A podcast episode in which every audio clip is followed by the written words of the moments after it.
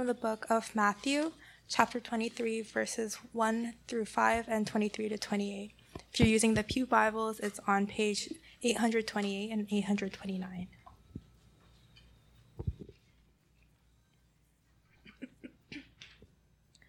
Then Jesus said to the crowds and to his disciples, The scribes and the Pharisees sit on Moses' seat, so practice and observe what they tell you, but do not what they do. For they preach, but do not practice. They tie up heavy burdens, hard to bear, and lay them on people's shoulders, but they themselves are not willing to move them with their finger. They do all their deeds to be seen by others, for they make their phylacteries broad and their fringes long. Verse 23 Woe to you, scribes and Pharisees, hypocrites! For you tithe mint and dill and cumin, and have neglected the weightier matters of law, justice and mercy and faithfulness. These ought these you ought to have done without neglecting others, you blind guides, straining out a gnat and swallowing a camel. Woe to you, scribes and Pharisees, hypocrites! For you clean the outside of a cup and plate, but inside they are full of greed and self indulgence. You blind Pharisee!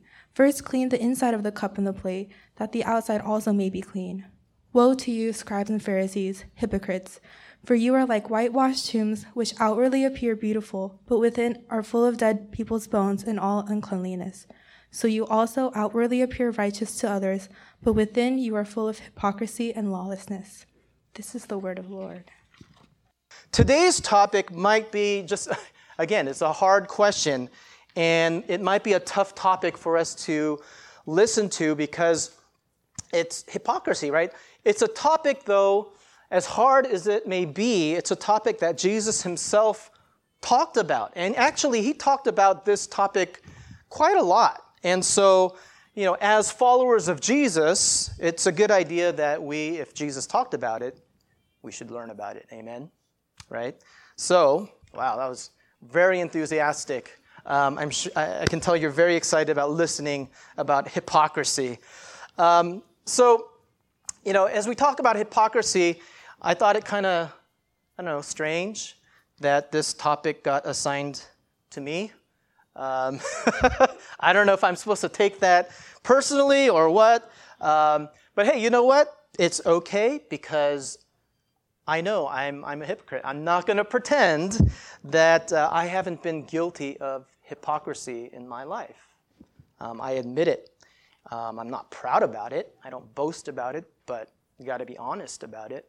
I have been guilty of hypocrisy in my life. So this is not news to me. Um, if it is to you, I apologize. Now I'm off the pedestal. Whew, I'm glad. Um, so let me ask you guys a question.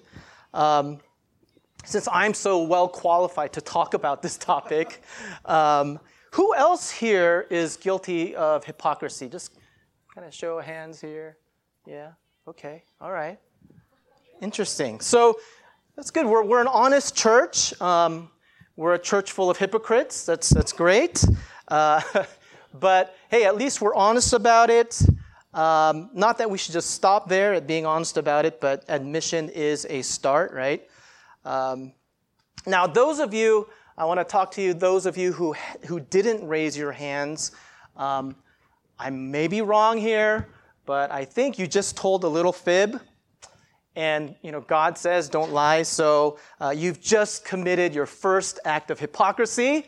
Um, congratulations, join the club. Um, it's, it's, it's a crowded boat here, so don't worry about it, okay? Um, in all seriousness, uh, you know, hypocrisy, it is a very serious, grave um, problem. Not just a topic, it's a grave problem. And so we need to address it. And it's a big topic, as you might imagine. So hopefully today's message you know, in the time that I'm given, we're just going to talk about some of the, the major things. And hopefully after today, it'll just, it, you know, this message will spark some conversations for you on the car ride home, at dinner tonight, during the week, with your friends, your family. Um, and hey, even maybe even with God, a conversation with God about this topic and uh, maybe about your life. So let's break it down here. Um, let's throw up that, that uh, Matthew 23 verse uh, 1 through 5, and we'll just kind of go down um, the passage there.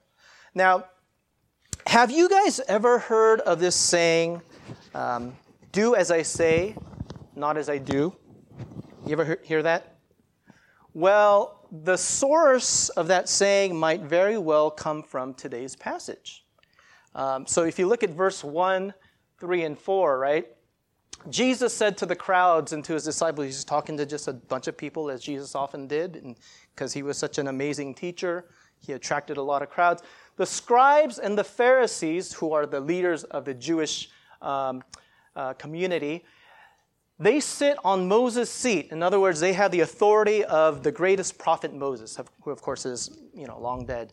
But the scribes and the Pharisees now they kind of take Moses' place as the authority that uh, the people are supposed to listen to. And Jesus says about the scribes and Pharisees, the leaders, practice and observe whatever they tell you, but don't do what they do. Like, whoa, Jesus went straight for the throat there. Straight for the throat. He says, See your leaders? And he's, he's going to talk to the leaders a little, but right now he's talking to the people. See your leaders over there? Do what they tell you to do, but don't do what they do themselves. And then, if, as if, you know, that wasn't clear enough, for they preach, but do not practice. They say, this is what is right, this is what we believe, and so this is what you should do but they don't practice it. wow. That's a splash of cold water, right? And so it goes on. Next one.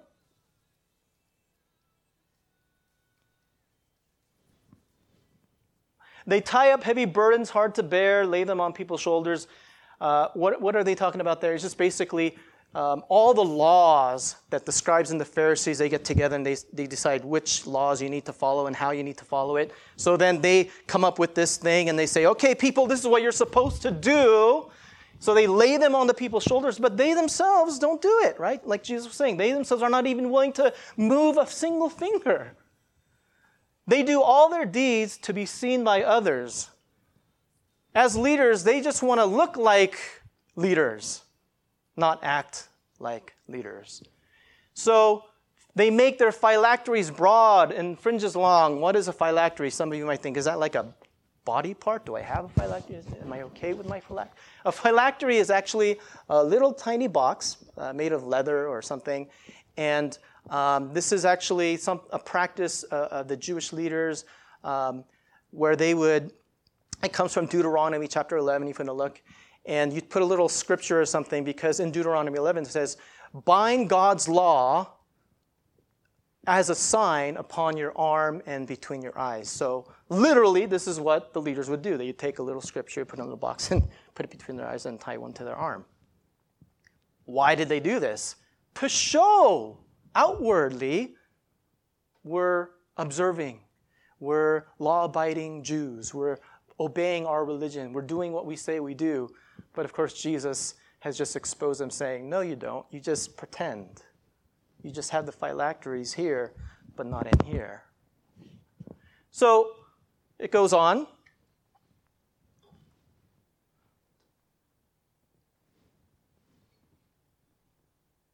Next, there we go. So we go to verse 23. Um, these are kind of the, the highlights that I want to look at. You guys can look at ver, uh, chapter 23 later on. It's worth reading, of course.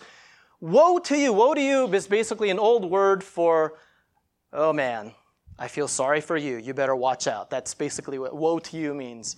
Um, you scribes, the leaders, you hypocrites, again, very clear. You tithe mint, dill, and cumin, but you've neglected the weightier matters of the law, justice and mercy and faithfulness. These you ought to have done without neglecting the others. What is he saying? He's saying that part of the law was you tithe everything that you do. And so what he was saying, kind of as an exaggeration, but actually some of these people were probably doing this, they would tithe, they would be so like stuck on the little minute details like, oh, I grew, and you know, if you know anything about mint, dill, and cumin, it's a very small plant.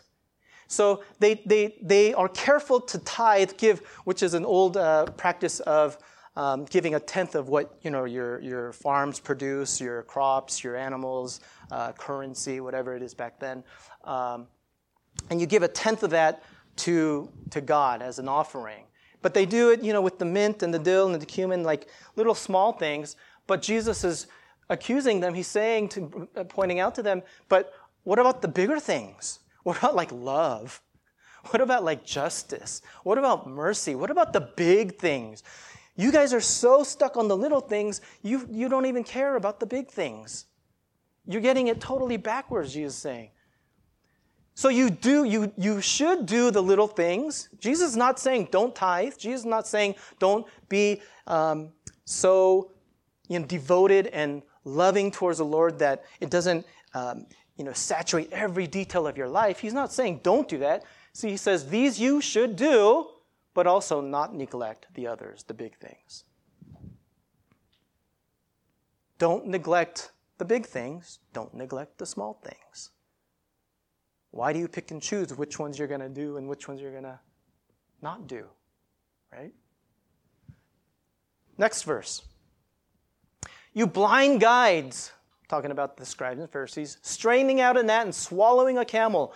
Woe to you, hypocrites! You clean the outside of the cup and the plate, but inside they are full of greed and self indulgence.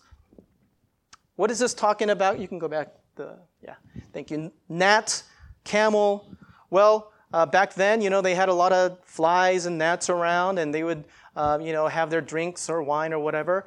And what they would do to keep the flies and the, the gnats from getting into their drink is they would strain it. They literally strain it. So um, I don't know if they did this before they served it, because you know, you probably, if you know, at a restaurant, if you knew that there, were, there was a fly or a gnat in your drink, you probably wouldn't want to drink it, even if it had been strained. But they would strain it out, right? And and then present you with like, you know, this clean cut. But he, Jesus is saying, you are so careful to do that, to worry about a little gnat, but you swallow the camel. Now, what's, what's that mean? A camel was ceremonially unclean. A camel, in their eyes, in their law, was an unclean animal. And so, for them to even touch um, an unclean animal or be touched by an unclean animal, they'd have to go through this elaborate ritual to become clean again. So not only was it this uh, spiritual thing for them, but also just practically, like, oh my gosh, now I have to do this whole ritual. And so they, they did not want to be anywhere near, you know, touching or, but Jesus saying, not only did you touch it or sm- smell it, you actually swallowed the camel. You, you actually swallowed it. So you worry about the little the little gnats, you nitpick about that, or in this case, uh, gnat, gnat picking, right? But you, you just, but you go ahead and swallow this, this unclean giant animal. This uncleanness, the symbol of uncleanness.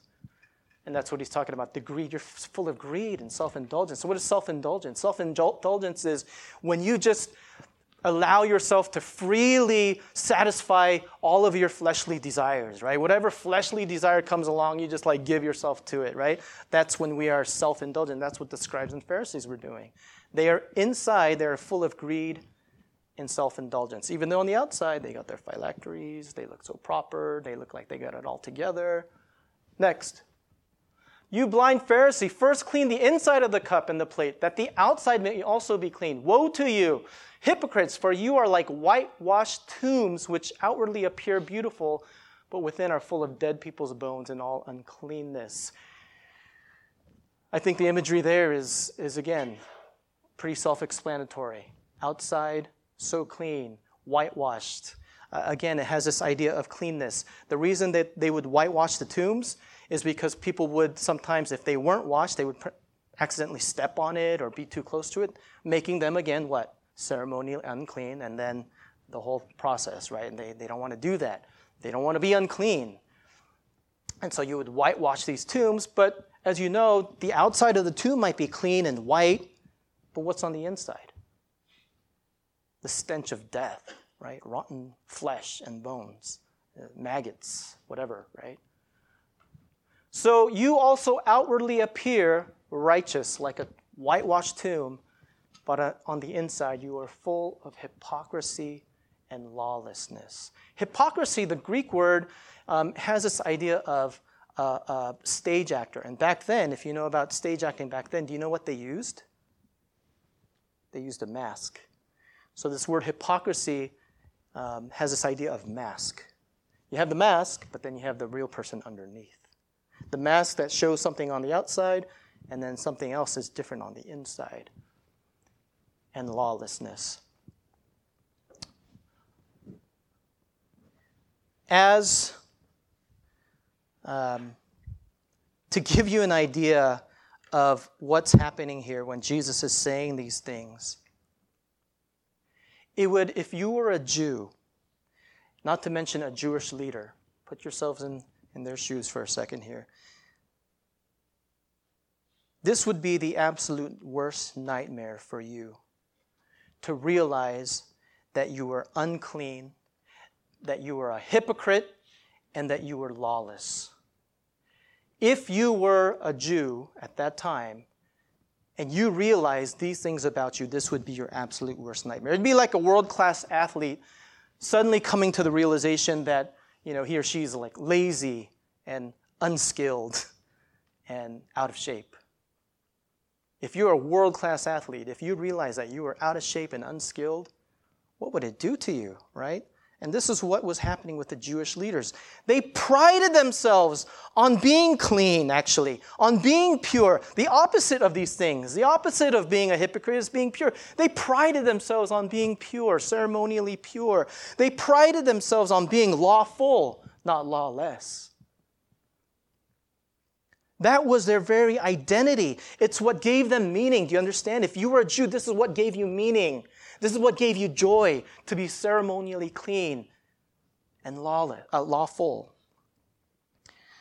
In their minds, if you were a Jew, in your minds, it's what would set you apart. It would, it's what makes you special. But we still have those things today, don't we? The things that we run to to make ourselves feel special the things that we run to to make ourselves feel different from others. This is what's special about me, right?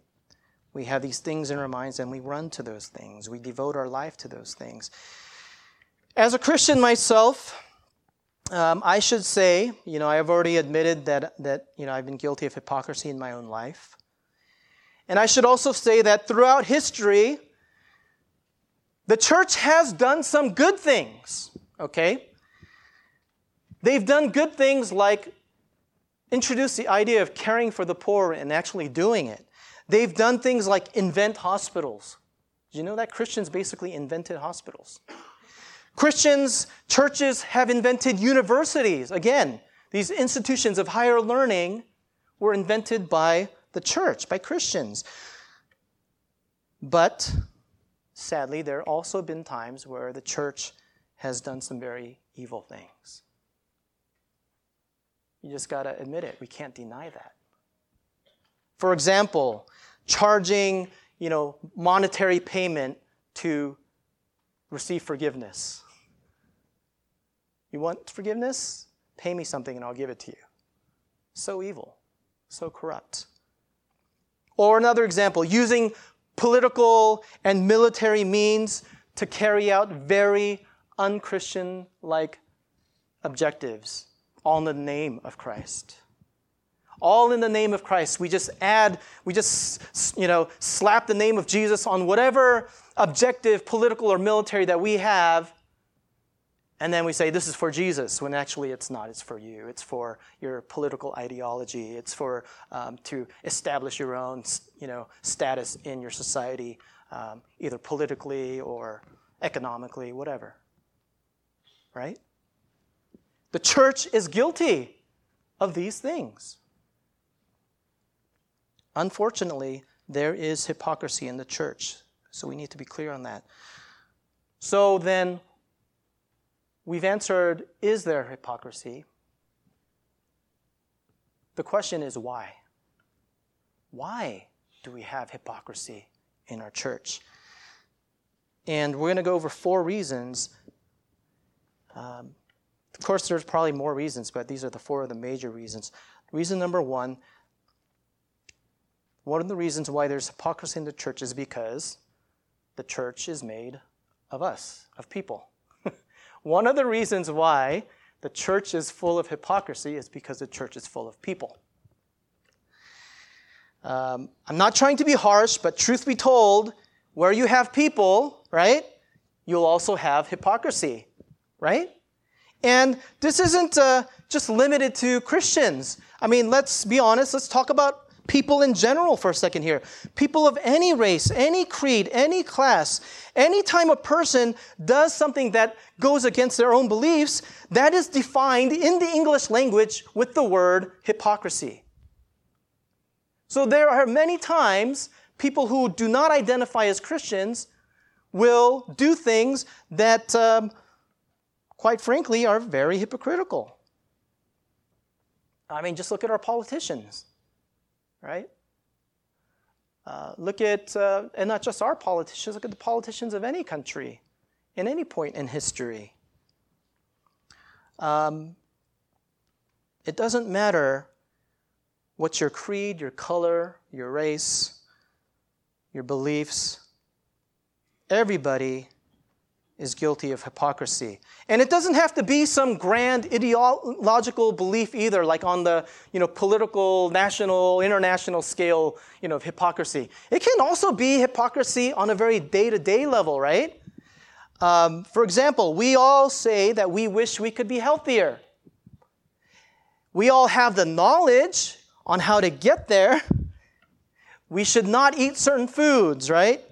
And we all have the knowledge that certain exercises will help us and we should do those things, and yet we still eat the wrong foods in the wrong portions and we don't exercise.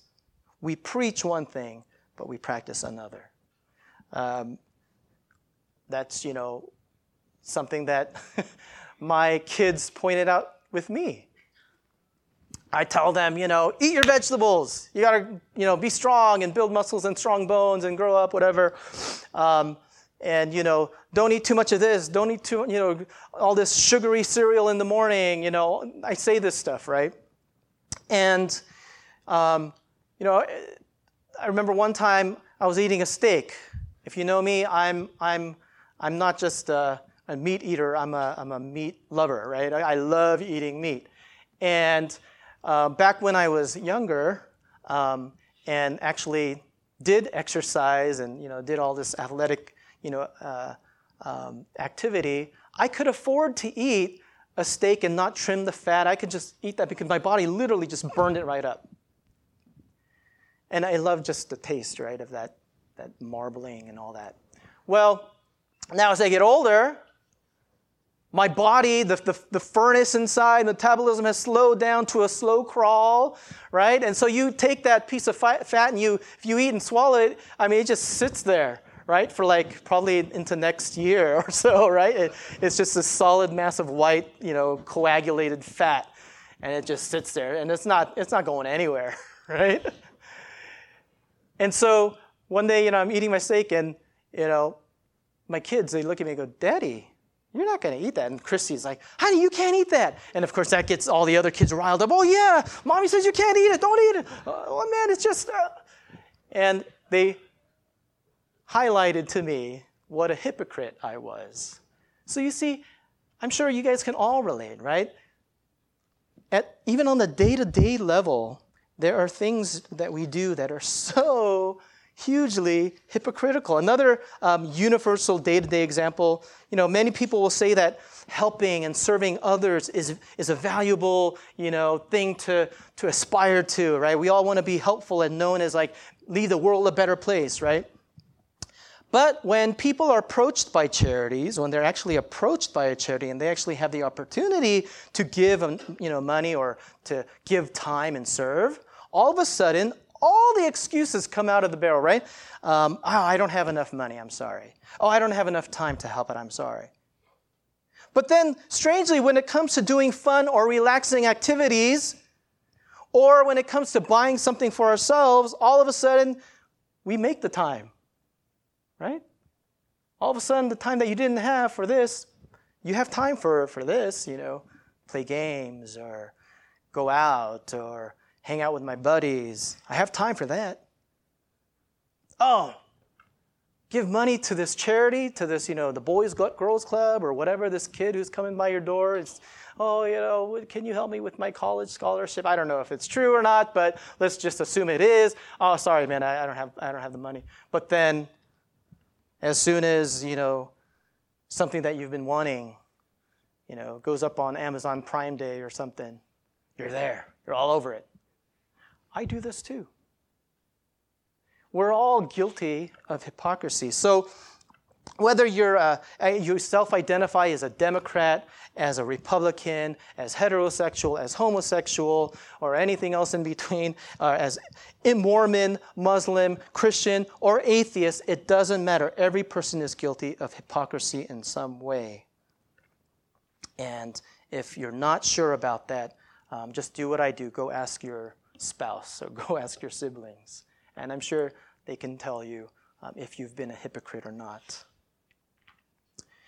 But for Christianity, some, for some reason, it gets more media attention when there's hypocrisy in the church.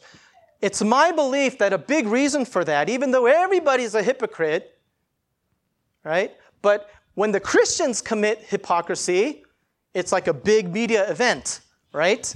Um, it gets thrown up on Instagram, on YouTube, viral video, right? This, look at this self identifying Christian acting like a total jerk. It's my belief that a big reason why we garner so much more attention than anybody else is largely self inflicted. It's because we're so arrogant and we're so oftentimes so condescending towards other people, self righteous. Jesus, this is not just my opinion. Jesus talks about this. Look at Matthew chapter 7. Thank you, William. Uh, let's all read that together. Ready? Why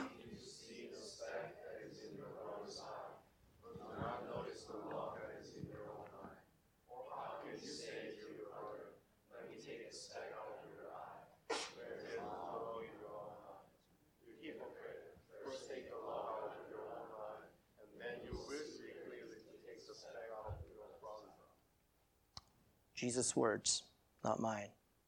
We Christians have a bad habit of looking down on other people's flaws and forgetting that we too have our own flaws.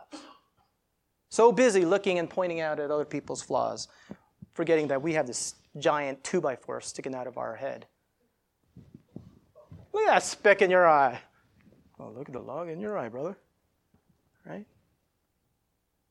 To make matters worse, when we're confronted with our own hypocrisy, what do we do? Instead of admit it, we deny it. We rationalize. We try to make explanations. People hate this. You hate this. I hate this, right? When we see someone in denial, it just makes us look even harder for opportunities to show them up, right? And so, this is why when Christians commit hypocrisy, this is a big reason why it gets so much media attention because they're just waiting because we cause that in a large in large part. I'm not saying all of it, but we can do something to decrease that by what? Hey, when you're confronted with your own hypocrisy, just don't deny it, just admit it. Just admit it. Jesus says you're a hypocrite. Just admit it. It's okay. Admit it. That's the first step. It's not the last step, but it's the first step. Reason number two why is there hypocrisy in the church? Because not everyone who goes to church is actually a Christian. Next passage, Matthew 7. Okay, uh, read this, guys. Not everyone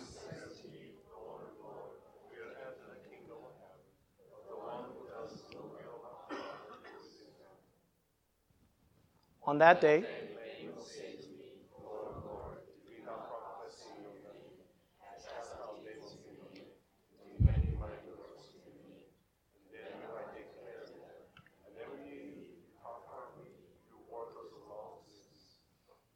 Just uh, go ahead and leave that up there, William. Thank you.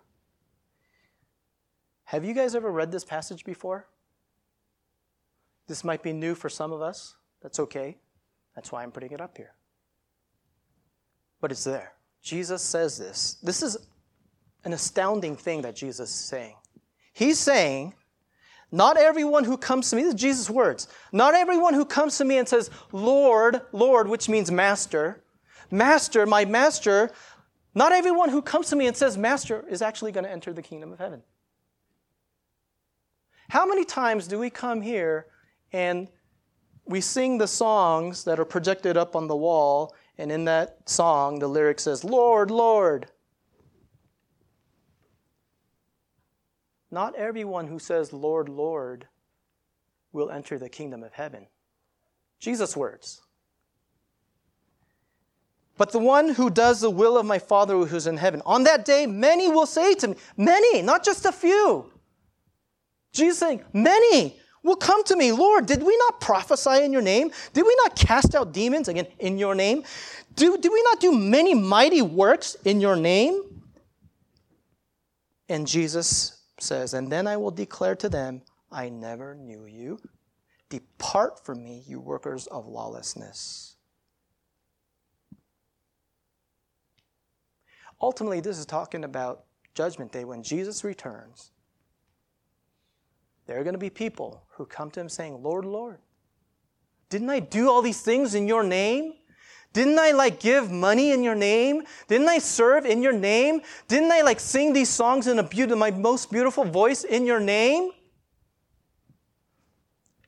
And many, not just some, many will hear Jesus say, Away from me, I never knew you, you worker of lawlessness. Wow. Not everyone who is in church is an actual Christian. Right? That's what the conclusion we can draw from this. In fact, there are people who think they're Christians, but they're actually not. And who can determine that? That's Jesus. I can't determine that. Your friends can't determine that. Your parents can't determine that. It's between you and God. Not everyone who is in church or who goes to church is actually a Christian. So then, logically, it follows that if you're not a Christian, then you're not going to act like a Christian. But then to the outsiders, to the outside watching world, how do they know? They don't know, right? They don't know who's a Christian, who's not. They just know that you go to church. They know that if you do a poll, you fill in the bubble that says Christian, you say you're a Christian. And so it looks like there's a lot of Christians who are not living as Christians. That's a big reason why there's a lot of hypocrisy in the church. It's actually not hypocrisy. It's just, you know, it looks like Christians, people who say they or think they're Christians, but they're actually not living as Christians. Now, this passage is a big one, and um, can do a whole nother sermon on it. Actually, all of these, but um, I'll just say this, and we'll move on. Uh, so, if you do all these things, but you still don't know, how do you know? Well, those three things are all like showy, dramatic things. Preaching, you know, pro- prophesying and is prophesying. You know, we have some people today who go around and say they say they have the gift of prophecy. I'm not here to say one way or the other. They did. We, we actually did a sermon on spiritual gifts, so you can look that up. Um, it was actually me who preached, so you can look that up and, and you can see kind of the difference. We, it talks about doing miracles in your name, healing in your name, whatever. Those are all showy, dramatic things. What God is saying, worry about the main thing. The main thing is the greatest commandment love me with all of your heart, all of your soul, all of your strength. Start there. Love me with the entirety of your life. Don't hold anything back from me. Love me with all my heart, all my strength, all my soul. It's in Deuteronomy. It's in uh, commandments. It's here. Uh, you know, Jesus talks about it when he was asked, "What is the greatest, first and greatest commandment?" That's what you need to focus on, not on these showy, dramatic things. That is not the goal. That is not the end. Okay, so just so you kind of have an idea of what is Jesus talking about in that passage. So that's reason number two. Reason number three for hypocrisy in the church. The church is a hospital. The church is a hospital. Where do we get this? Look at Luke 5. Let's read that together. Ready? Go. And Jesus.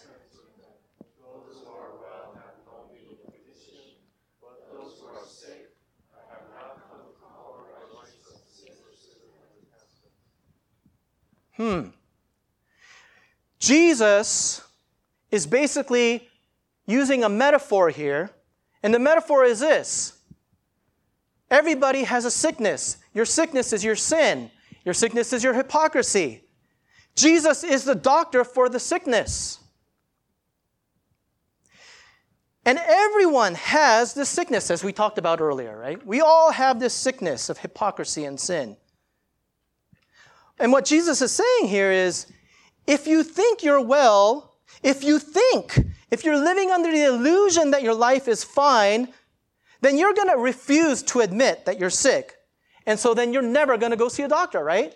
Because you, in your mind, you think you're fine. So you're just going to remain sick because you are still sick and then you're going to suffer the consequences, whatever those may be, of continually being sick and not treating it. Why? Because you didn't admit it. You don't think you're sick. You don't need a doctor, right? I think all of us can probably relate to that. I don't need a doctor. I don't want to go to the doctor. It's painful. I don't want to get bad news, right? We just want to live in our bubble of good news. You have any good news to, you know, to, bad news to tell me? Um, I don't want to hear it, even if it's true. even if in the long run it could help me, I don't want to hear it.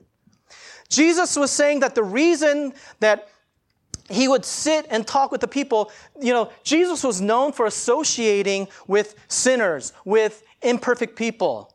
And so this caused a lot of trouble for him because the, the leaders, they why would you hang out with those lowly people? And so when Jesus was criticized for doing this, this was his answer. I came for the sick. And if you think you're healthy, I didn't come for you. I came to call the sick, the sinners to repentance, not the healthy, the righteous, the people who think their life is fine, fine and okay. I'm all right. I don't need help. Jesus came for sinners who admit that they need help. Luke 5.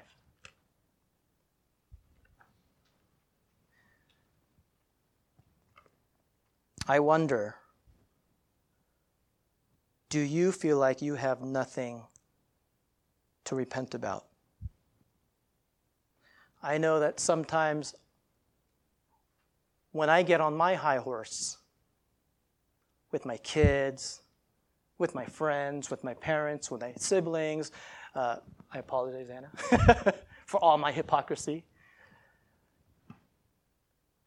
my church, I have nothing to repent about. I'm fine. It's you who has the problem. You have the problem, not me. You know what you're saying? You're saying, I'm healthy and I'm righteous and I don't need Jesus. Jesus did not come for that. The church is full of people who have been called to repentance and to salvation because they know they, they stopped living in denial and they knew that they were not fine. They knew that they were sick. They knew that they needed someone to save them. And so they went to the great physician, Jesus Christ. The church is full of people who follow Jesus because they're no longer in denial. And that's why, that's one of the reasons why the church is full of hip, hypocrisy because we're the ones who admit that we are hypocrites. It's like saying there are hungry people in restaurants. Duh. It's like saying there are sick people in hospitals. Duh.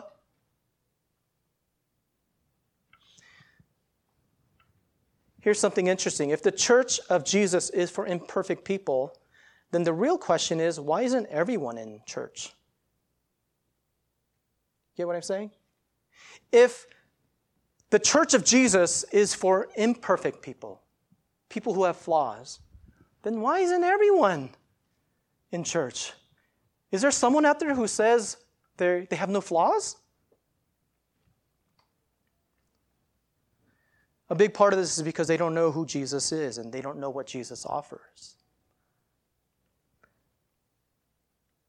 The only knowledge that they have of Jesus is maybe from the news media. So it's up to you, it's up to me to give them a proper picture, a portrait of Jesus. And for that to happen, we have to first admit our hypocrisy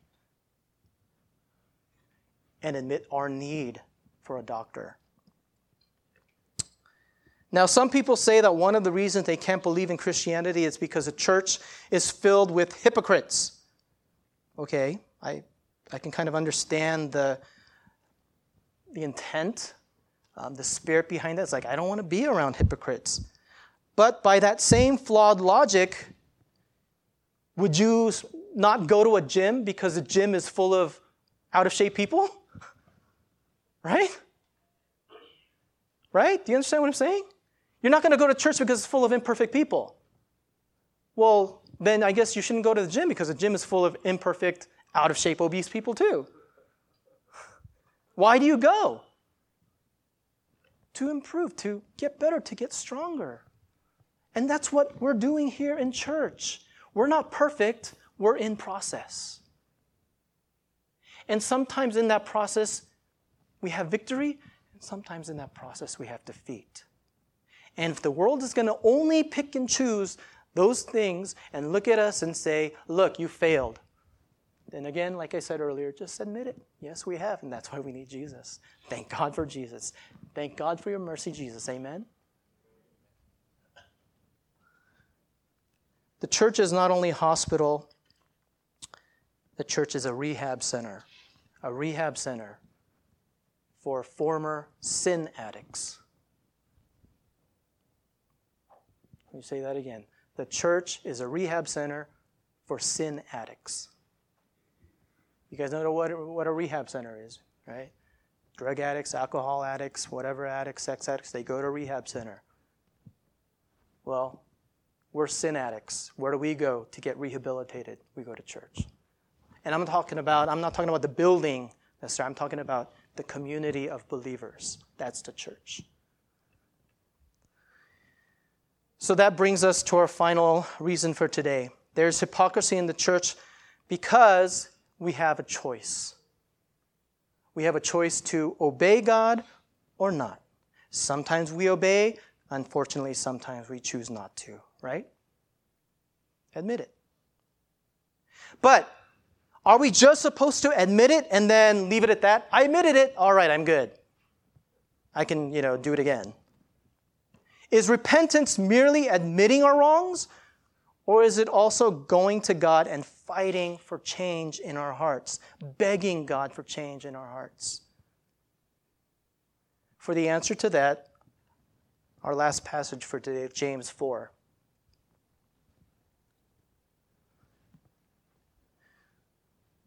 Go ahead and read that. What causes quarrels?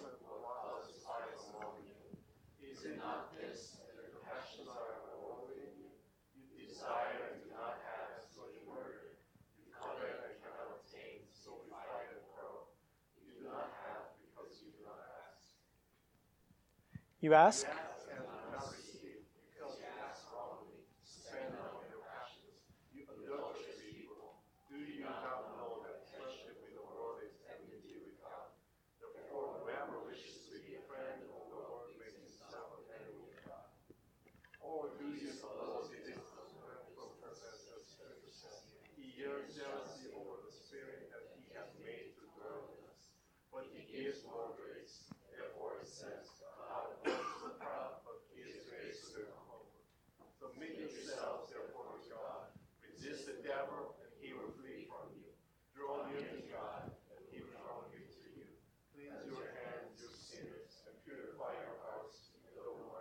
We'll pause there.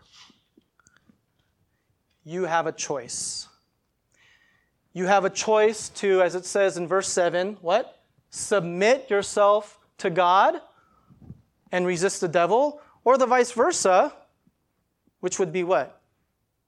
You have the choice to also submit yourself to the devil, resisting God. The fact that there's a command here indicates that there's a choice. If there were no choice, if you were like a robot who are just programmed to do what's right, there would be no need for the Bible to exhort us to do the right thing. We have a choice. And this is why, as rehabilitating former sin addicts in process, some of us still thinking that we aren't, we're, we're okay. this is why there's still hypocrisy in the church. It's not a good thing or bad thing. It's just what it is. That's what the church is. It's a hospital, it's a rehab center. among other things. So, I want to wrap up here. Shifting gears, I want to give you some good news. Sound good? We've talked about hypocrisy in the world, we've talked about hypocrisy in the church. We live in a world where we're faced with the reality of hypocrisy all around us, this sin in us. But then we want to just escape and ignore it. We don't want to hear it. So we escape into self denial, we escape into self medication with entertainment and with sex and with food and with, you know, um, relationships, whatever it is, entertainment. We try our best to just forget and ignore our sin. When actually the best thing that could happen to us is to wake up to our reality and address it. And only Jesus has the ability and the truth to address sin in such a way as to properly rehabilitate and cleanse you for the sinless world, the Father's house. Only Jesus.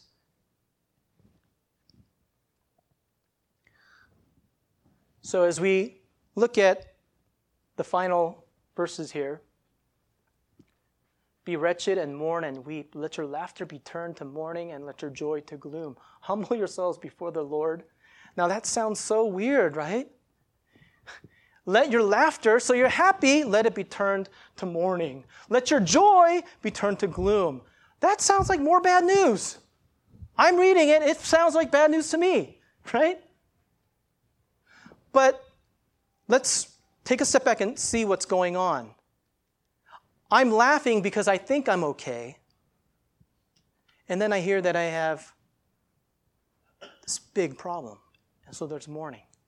I have joy because, you know, I have joy in different things in my life that I put in my life to distract myself from like the pain in my life the broken relationships in my life, the things that I'm unhappy with, I distract myself with the other things that do give me some kind of temporary joy at least. But then when I come to the reality, there's, there's gloom. The reality, the truth of the sin in me. But here's the good news. When we humbly come before God in all of our truthfulness and honesty, just say, just admit it. What does the God of the universe promise? Promise he'll do to you. Read it. He will what? Don't be shy. He will what? Do you know what that means? It means he will praise you and lift you. Are you meaning to tell me that God of the universe will take puny me and not just love me, but he's going to then glorify me and exalt me? The joy that the, the God of the universe wants to give to you as you come before Him in Christ, as you approach Jesus, humbly saying, Jesus, you're the doctor, heal me. I'm a sin addict. When you understand that He will take you and lift you up, all the other things that used to give you laughter, all the other things that used to give the joy, they just fall away. That's what that means and you're going to have the exaltation of God shining upon your face. And as we do this, as you, I, I want to exhort us now. Every day, let's make, you and I, a daily choice to draw near to Jesus. Earlier in the passage in James, it says, Draw near to God, and he will draw near to you. Think about that. Draw near to, that's in verse 8, and he will draw near to you. As you draw near to Jesus on a daily basis, you make that an intentional daily decision. You and I, we can help decrease the hypocrisy little by little, day by day, not only in the church, but in the world. How beautiful is that? Amen? That's what Jesus can do if we just admit it and let Him. So let's take some time now. Let's pray. I just want to invite you to close your eyes as our praise team comes up.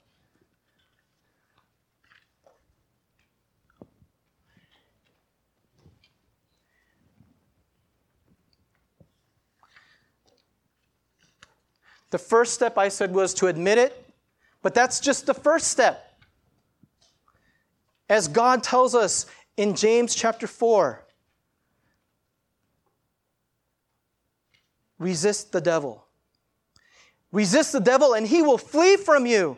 Do you feel like the devil has a hold on your life? Like, do you feel like you get this temptation that you just can't shake?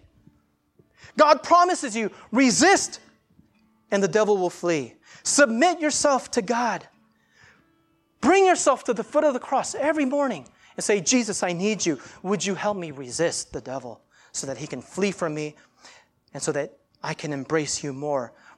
James 4, verse 8, draw near to God. Take time right now. Draw near to Him in your heart. Say, God, I want to draw near to you. I want to experience this promise that if I draw near to you, you will draw near to me.